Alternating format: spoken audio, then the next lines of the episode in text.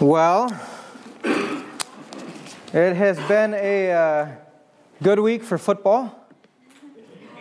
Uh, you know, when you can watch the Hawkeyes win and Minnesota helps them, and it, uh, it's been a good week for me. I am thankful for that. Uh, we'll see how this Sunday goes. It always makes me a little bit nervous, but here we are.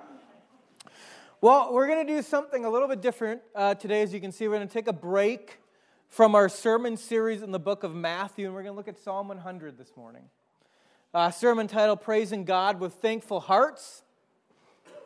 And I want to talk a little bit about Thanksgiving. Now, I'm a history nerd, so you're going to just have to bear with me and just kind of try to enjoy what I enjoy for one minute. Uh, history, the history of Thanksgiving in America is actually really interesting. Who remembers the story of the pilgrims? You went to school?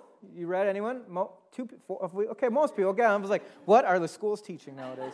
so pilgrims, right? We know the story of the pilgrims. 1621, they came here to establish a colony. What you probably didn't get taught in school was they were uh, Puritans who wanted to worship God and freedom. And so they came to America. They had a really difficult time in Europe, came here, really treacherous journey.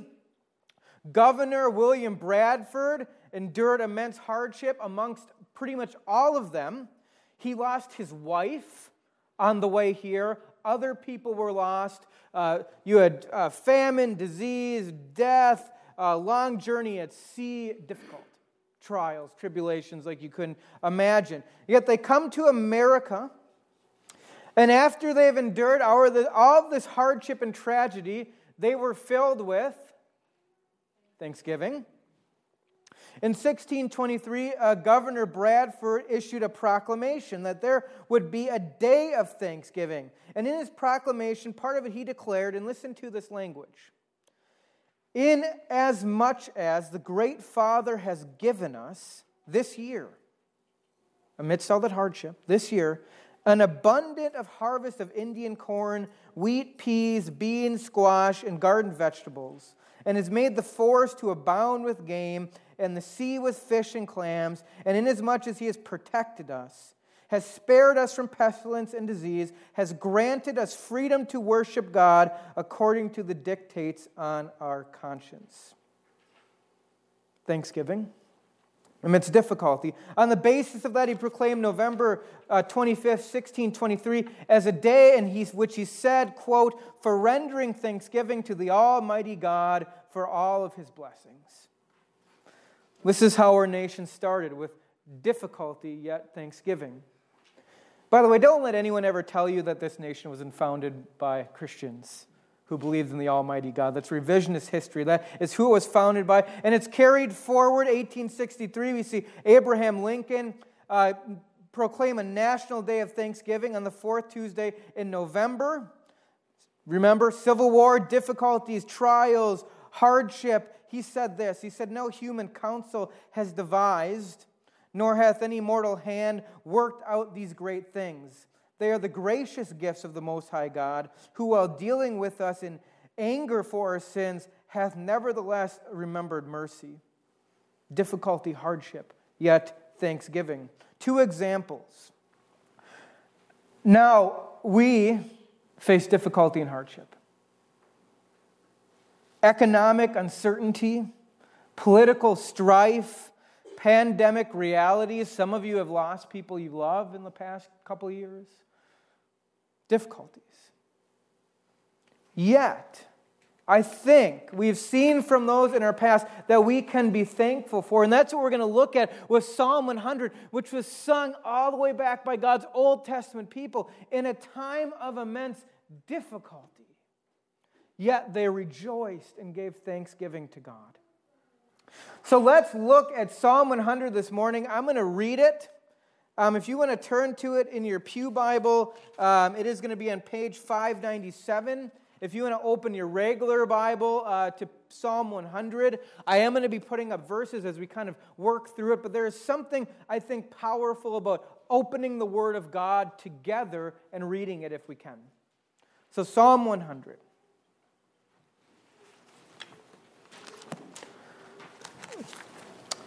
The psalmist says this in Psalm 100 Verse 1 Make a joyful noise to the Lord, all the earth. Serve the Lord with gladness. Come into his presence with singing. Know that the Lord, he is God.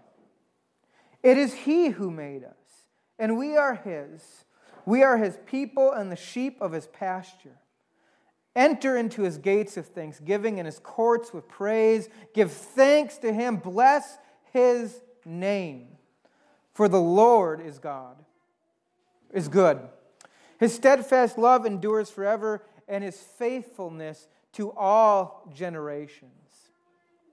Psalm 100 is a psalm that has been read and sung and lifted up to God's, by God's people to God for thousands of years. This psalm right here, a psalm beloved by God's people. I just want to do a little history on this just as we get into so we know the context. We do not know who wrote Psalm 100. There is no author given. It doesn't matter. It is God's word. But we do know the purpose of Psalm 100. Psalm 100 was written and was more than likely sung by God's people as they entered into the temple to worship God in praise. And it was probably even sung during a feast day as they entered to celebrate what God had done for them throughout the year. It's also an interesting psalm because it is both a psalm of thanksgiving and a psalm of praise, and those don't always typically go together. Psalm 100 has a, a, chiastic structure, and I'll explain to you what this means. Many of your psalms have this in the uh, that are in the Psalter, and so they're structured in this kind of A, B, A, B formula, which is Psalm 100. So we're going to see in Psalm 100 an A, it's a call to give thanks in verses 1 and 2. Then we're going to see B, they celebrate the covenant of God. Then in verse 4, it's a call to give thanks again, and B, to celebrate the, the covenant of the Lord again in verse 5. So we're going to see this structure, but what I'm going to do is I'm going to break it down into uh, uh, uh, two points. So we're going to look at two points this morning that break this down so it's a little bit easier to track with. The first thing I want to look at is the reason we have to give thanks to God. The reason to give thanks to God, and then we will see how we should respond to God with thanksgiving and praise. So, first, let's look at the reasons, reasons why the psalmist tells us that we are to give thanks to God. He gives us a plethora of reasons in the psalm, not everything. Um, this is a short psalm, but there's a lot packed in it. And the intention is to turn our hearts to God in praise. And by the way, we're, we're looking at a God who is, who is infinitely higher than us, yet condescends to us to have relationship with us. And that's going to be the focus of the psalmist this morning. So, one, the psalmist starts out and says, We should worship the Lord because Yahweh, God, is the only true God. He is the only true God. We should praise him because of that. He is the King and Lord of all creation. Verse 3 says this Know that the Lord, He is God. Know that the Lord, He is God. Now, this is a pop quiz. How have we done with this throughout human history? What do you guys think? Have you read your Old Testaments? How do, how do we do, how the people of God do in the Old Testament? 80 20? Maybe a C minus? Right now, there's some struggles with that in the Old Testament when this was written. There's, there's been struggles with that with us in our own hearts. The truth is, is we've not always known that the Lord is God and, and worshiped Him. We see examples, if you read your Old Testament, throughout the Old Testament of, of Israel, God's chosen people, continually turning away from the Lord and worshiping other gods and ignoring God Yahweh. The prophet Isaiah uh, says this, and this is God speaking, and I love Isaiah because it's straight to the point, and there's a lot of sarcasm. And I'm kind of a sarcastic person, so I kind of appreciate Isaiah. And God speaking through the prophet Isaiah says this All who fashion idols are nothing, and the things they delight in do not profit.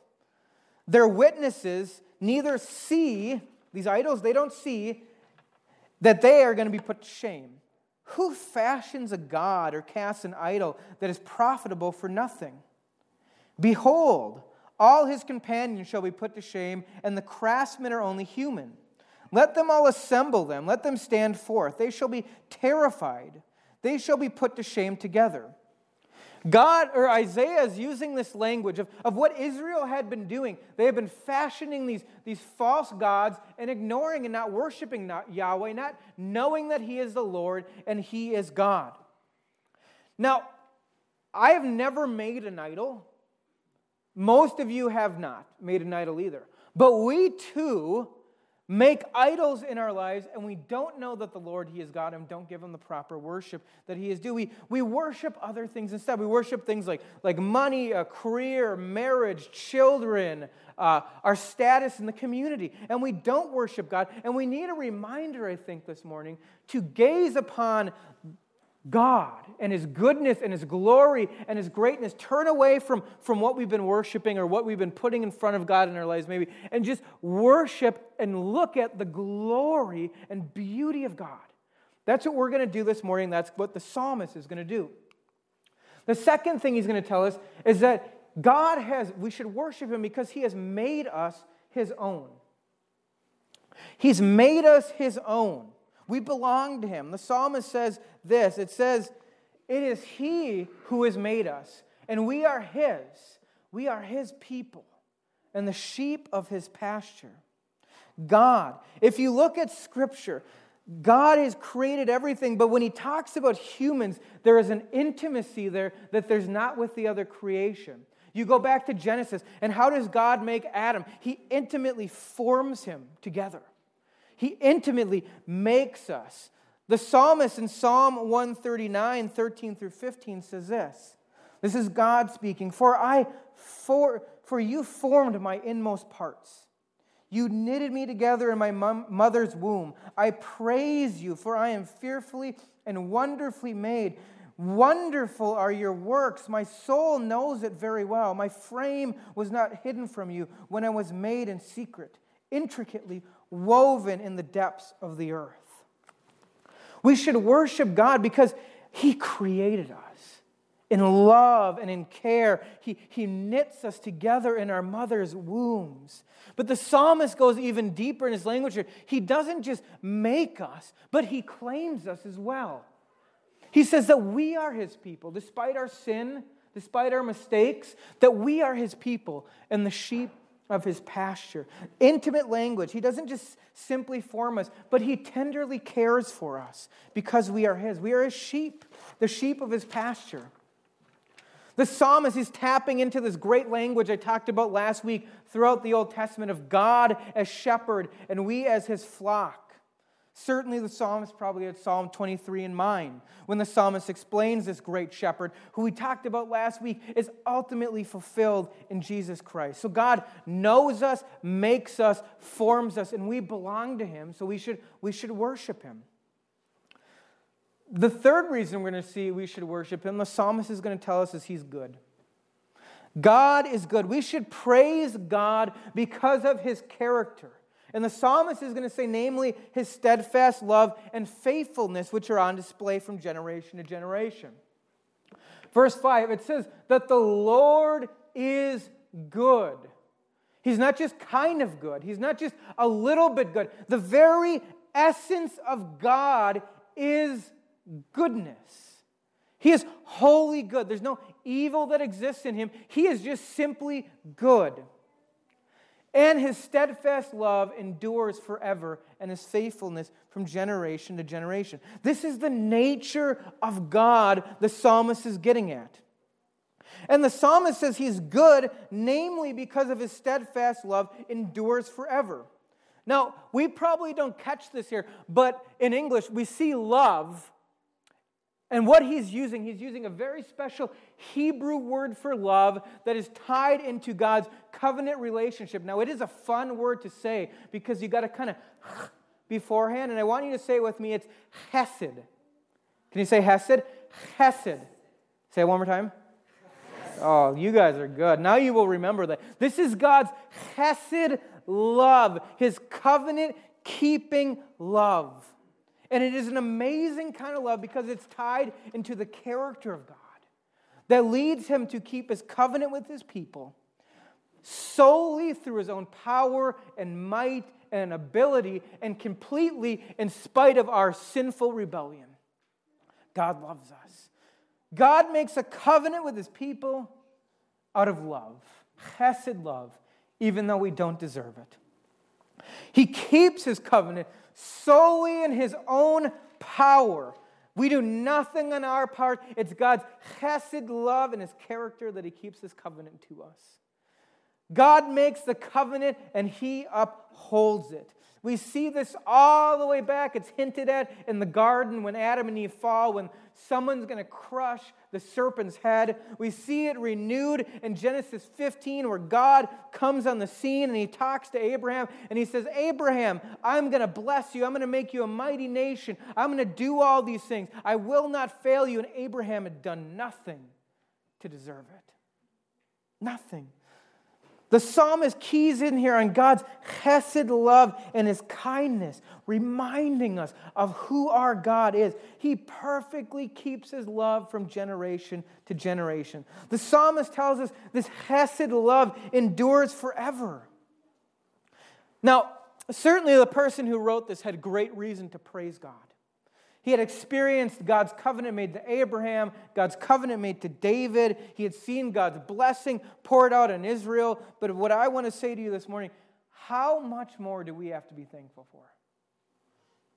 On the other side of the cross, how much more do we have to be thankful for? We've seen God's Hesed in full fledged action. We've seen it pinnacle, its peak. We've seen God's faithfulness, what He's been promised to from generation to generation to keep His covenant come about in the Lord Jesus. We're this side of the cross. They had much to be thankful for. We have even more to be thankful for. We've seen the glory of the Lord, the Messiah, the chosen one, the person that had been hinted at throughout the Old Testament. God taking on human flesh to save his people brothers and sisters, just pause with me here for, for, for a minute. Sinful humanity in the manger laid their eyes on God. On God. Jesus, God, taken on human flesh. They saw God.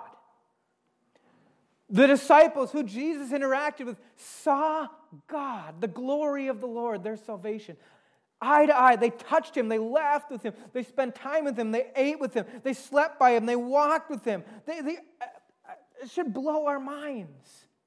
Jesus, the beauty of that. How God, Yahweh, God the Father, has been faithful to us. We have experienced this too. We haven't seen Jesus, but we have what he's done written for us. So, in some ways, we've seen it, we've experienced it. We know that the shed blood of Christ is for sins, we know that we are reconciled with God through Jesus, the Messiah's life, death, resurrection, and ascension. We've experienced God's covenant, this chesed love, in a way that the psalmist couldn't even imagine. Oh, how faithful God is to us. How good He is to us. He is so good. He showered us with His love, even though we don't we deserve it. And because of this, we must rejoice. We must sing God's praises because Yahweh is God. He has made us his own, and he is good. And we've seen that in Jesus Christ. Because of that, we must respond to God's goodness, as the psalmist is going to tell us. Because of who God is, we, there must be a response inside of you. The first thing the psalmist says is we are to make a joyful noise to the Lord. I uh, make a joyful noise to the Lord, and it is more of a noise. Um, I'm not a very good singer, but I do like to sing, much to my wife's chagrin at times, and very loudly. The psalmist is going to tell us, make a joyful noise to the Lord. He says this in verse 1. He says, Make a joyful noise to the Lord, all the earth. In the second half of 2, he clarifies, Come into his presence with singing. Notice here, this is a command. Make a joyful noise to the Lord, all the earth. This is an imperative verb. It's a command for us to joyfully praise God. Also, notice here who is supposed to praise God? Everyone, all of the earth. It's, this is a command, this is evangelistic. It's pointing to every person should praise God with a joyful noise. And I think it's also an invitation to come and praise God with a joyful noise. Yahweh, the true God. The second part, come into his presence with singing. Our God is good. We must make a joyful noise. We should be compelled to sing praise and thanksgiving to God when we think about His goodness. This is, by the way, part of what we do on Sunday mornings, why we come. Because our God is good, we come and we make a joyful noise. Some of us better than others, but God loves all of it. We sing praises to God with joy and thanksgiving because of how good He is. Amen? So let us continually gather together and praise our deserving God. However, I think we can make a joyful noise outside of here, outside of our Sunday gathering. You can sing God's praises in the car when you drive to work. As loud as you can, no one else can hear you. It's a beautiful thing, besides God. You can do family worship, gather together as a family, read some scripture, sing a hymn or two, make a joyful noise to the Lord as a family. We must do it because our God is great. By the way, just a side note have you ever noticed? Maybe this is me when you're feeling kind of crabby. Sometimes I'm feeling kind of crabby. Maybe I'm the only one, but I get a little crabby from time to time. And I sing to God, a joy, make a joyful noise. It's hard to be crabby when you're praising God. In fact, I've noticed in my own life sometimes I'm crabby and I sing some praise to God, and lo and behold, I'm not crabby anymore. It's true. Praising God completely changes our mood. I leave here Sunday morning spending time with you guys, praising God with joy and thanksgiving. Man, I, I'm tired, but I am happy. It is a beautiful thing. So we must praise God with our voices, lifting them up to Him. Secondly, we're going to see that we can offer service to God. We can offer service to God. The psalmist says this serve the Lord with gladness in verse 2, the first part of verse 2.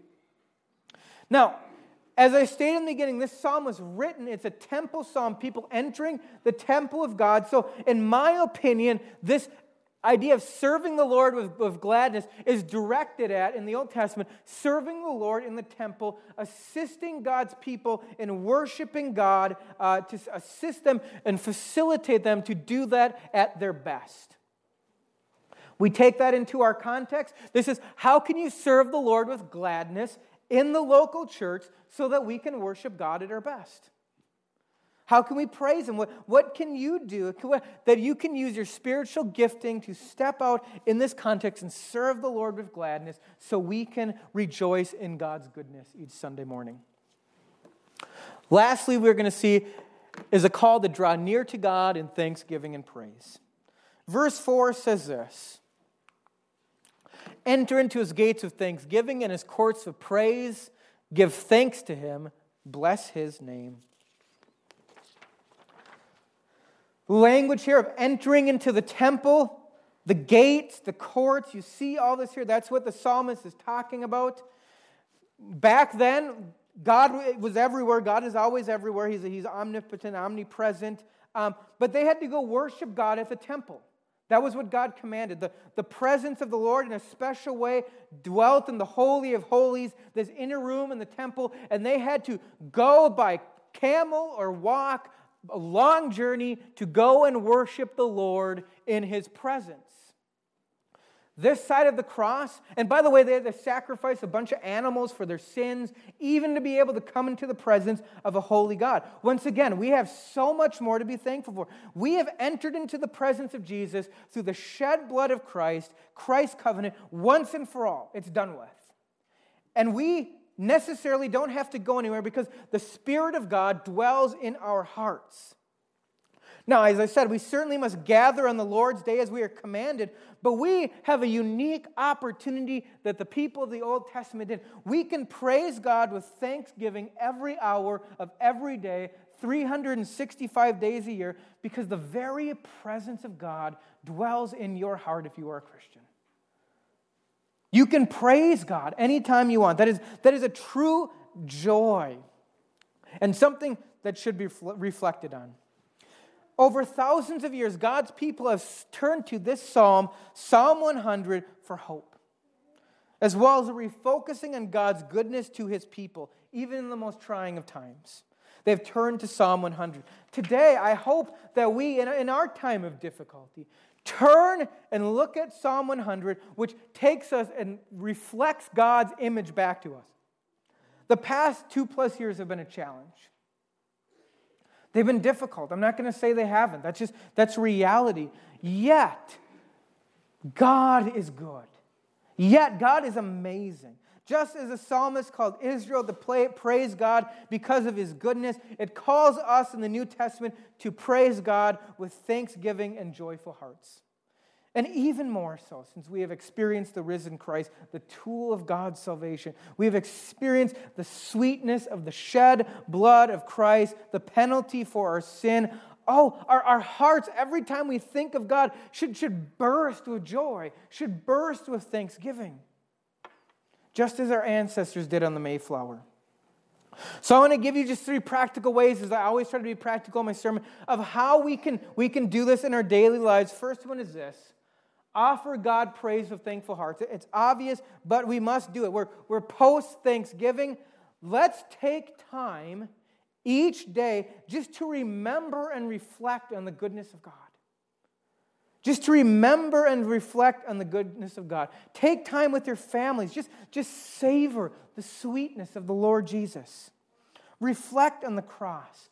Reflect on God's chesed, covenant keeping love to you, and let that lead to your hearts overflowing with gratitude, which then gets turned to God in a deluge of joyful praise to the Lord. Secondly, Let's point others to God so that they can offer Him praise, which is what we are meant to do as human beings. The psalmist calls the nations to come to praise and worship the only true God, just as Israel. And I believe that we too can encourage people to turn to God, to worship Him. And we can do this through our joy and thanksgiving and how we live our lives. Joy is contagious. If you've been around that person that's filled with joy, it's contagious. And I, and I believe that if we live a joy filled, thankful life, it will be part of the way we can draw people into Christ so that they will worship God as they should and find their ultimate joy. The Westminster Catechism in question and answer uh, 1 says this What is the chief end of man? And the answer is to glorify God forever let that be our aim and let that point us point others to that reality as well. Thirdly, is this how can you serve the Lord with joy at First Baptist and assist in us worshiping God? Psalm 100 calls the hearers to participate and help with the worship of the Lord. In the context of the psalm, this is the temple. In, in our context, it, it is the congregation of the Lord. So, my, my question for you this morning what spiritual gifts and ability do you have? That you can assist us and help us to serve and worship the Lord with gladness and joy and thanksgiving and give him the worship that he deserves. We will be better at worshiping God the more you use your spiritual gifts to do that. And that, that can be simple things as, as leading, uh, helping to lead worship on Sunday, uh, helping with tech. Uh, being an usher or a greeter, maybe it's leading Sunday school. But my encouragement to you this morning if you are not serving, how can you use what the gifts God has given you to help us to give God the worship and praise he deserves? God is good. He deserves all of our worship and praise every day. And I, and I pray that as we leave this place, that you turn your hearts towards God, you see his goodness, and it leads you to joyful and thankful praise for who he is. Let's go to the Lord in prayer. Heavenly Father, God, we think of your goodness and how that goodness should, must lead us to praise you with joy, with thanksgiving. God, especially in the season of Advent, we think of, think of your goodness in your Son, the second person of the Trinity, God, taking on human flesh and dwelling among us. The salvation of the Lord in human flesh for our sin restoration with God the Father, even though we've been living in rebellion against you. Yet you loved us in your Hesed love, that you made a way for us to have relationship with you that lasts from generation to generation, just as you have promised long ago. God, help us to understand your goodness. Help us to understand how deserving you are of our praise and joy and thanksgiving. And may we as a people continually turn our hearts to you and praise you with everything that we have. We pray this in Jesus' name. Amen.